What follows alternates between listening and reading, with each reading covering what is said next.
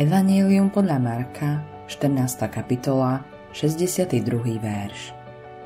Ježiš povedal A uvidíte syna človeka sedieť na pravici moci a prichádzať na nebeských oblakoch. Žijeme v pesimistickom svete. Žiaden kresťan však podľa Biblie nemá právo vyhýbať sa prekážkám, zúfalo zalamovať rukami umárať sa myšlienkami, čo má robiť pri pohľade na súčasný stav vo svete. Biblia hovorí, že uprostred prenasledovania, zmetku, vojen a zvesti o bojoch sa máme vzájomne utešovať poznaním, že náš Pán Ježiš Kristus prichádza späť s víťazstvom, slávou a majestátom.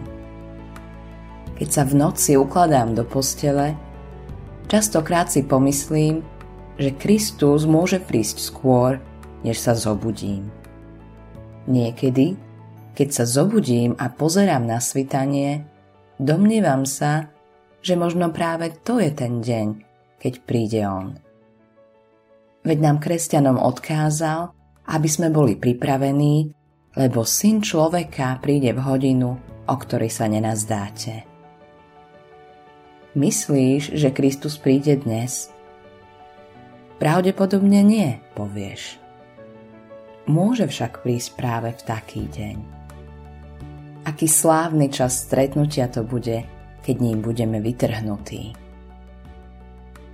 Modlitba dňa Ježiš, ďakujem Ti za nádej, že aj dnes sa môžem tešiť na osobné stretnutie s Tebou.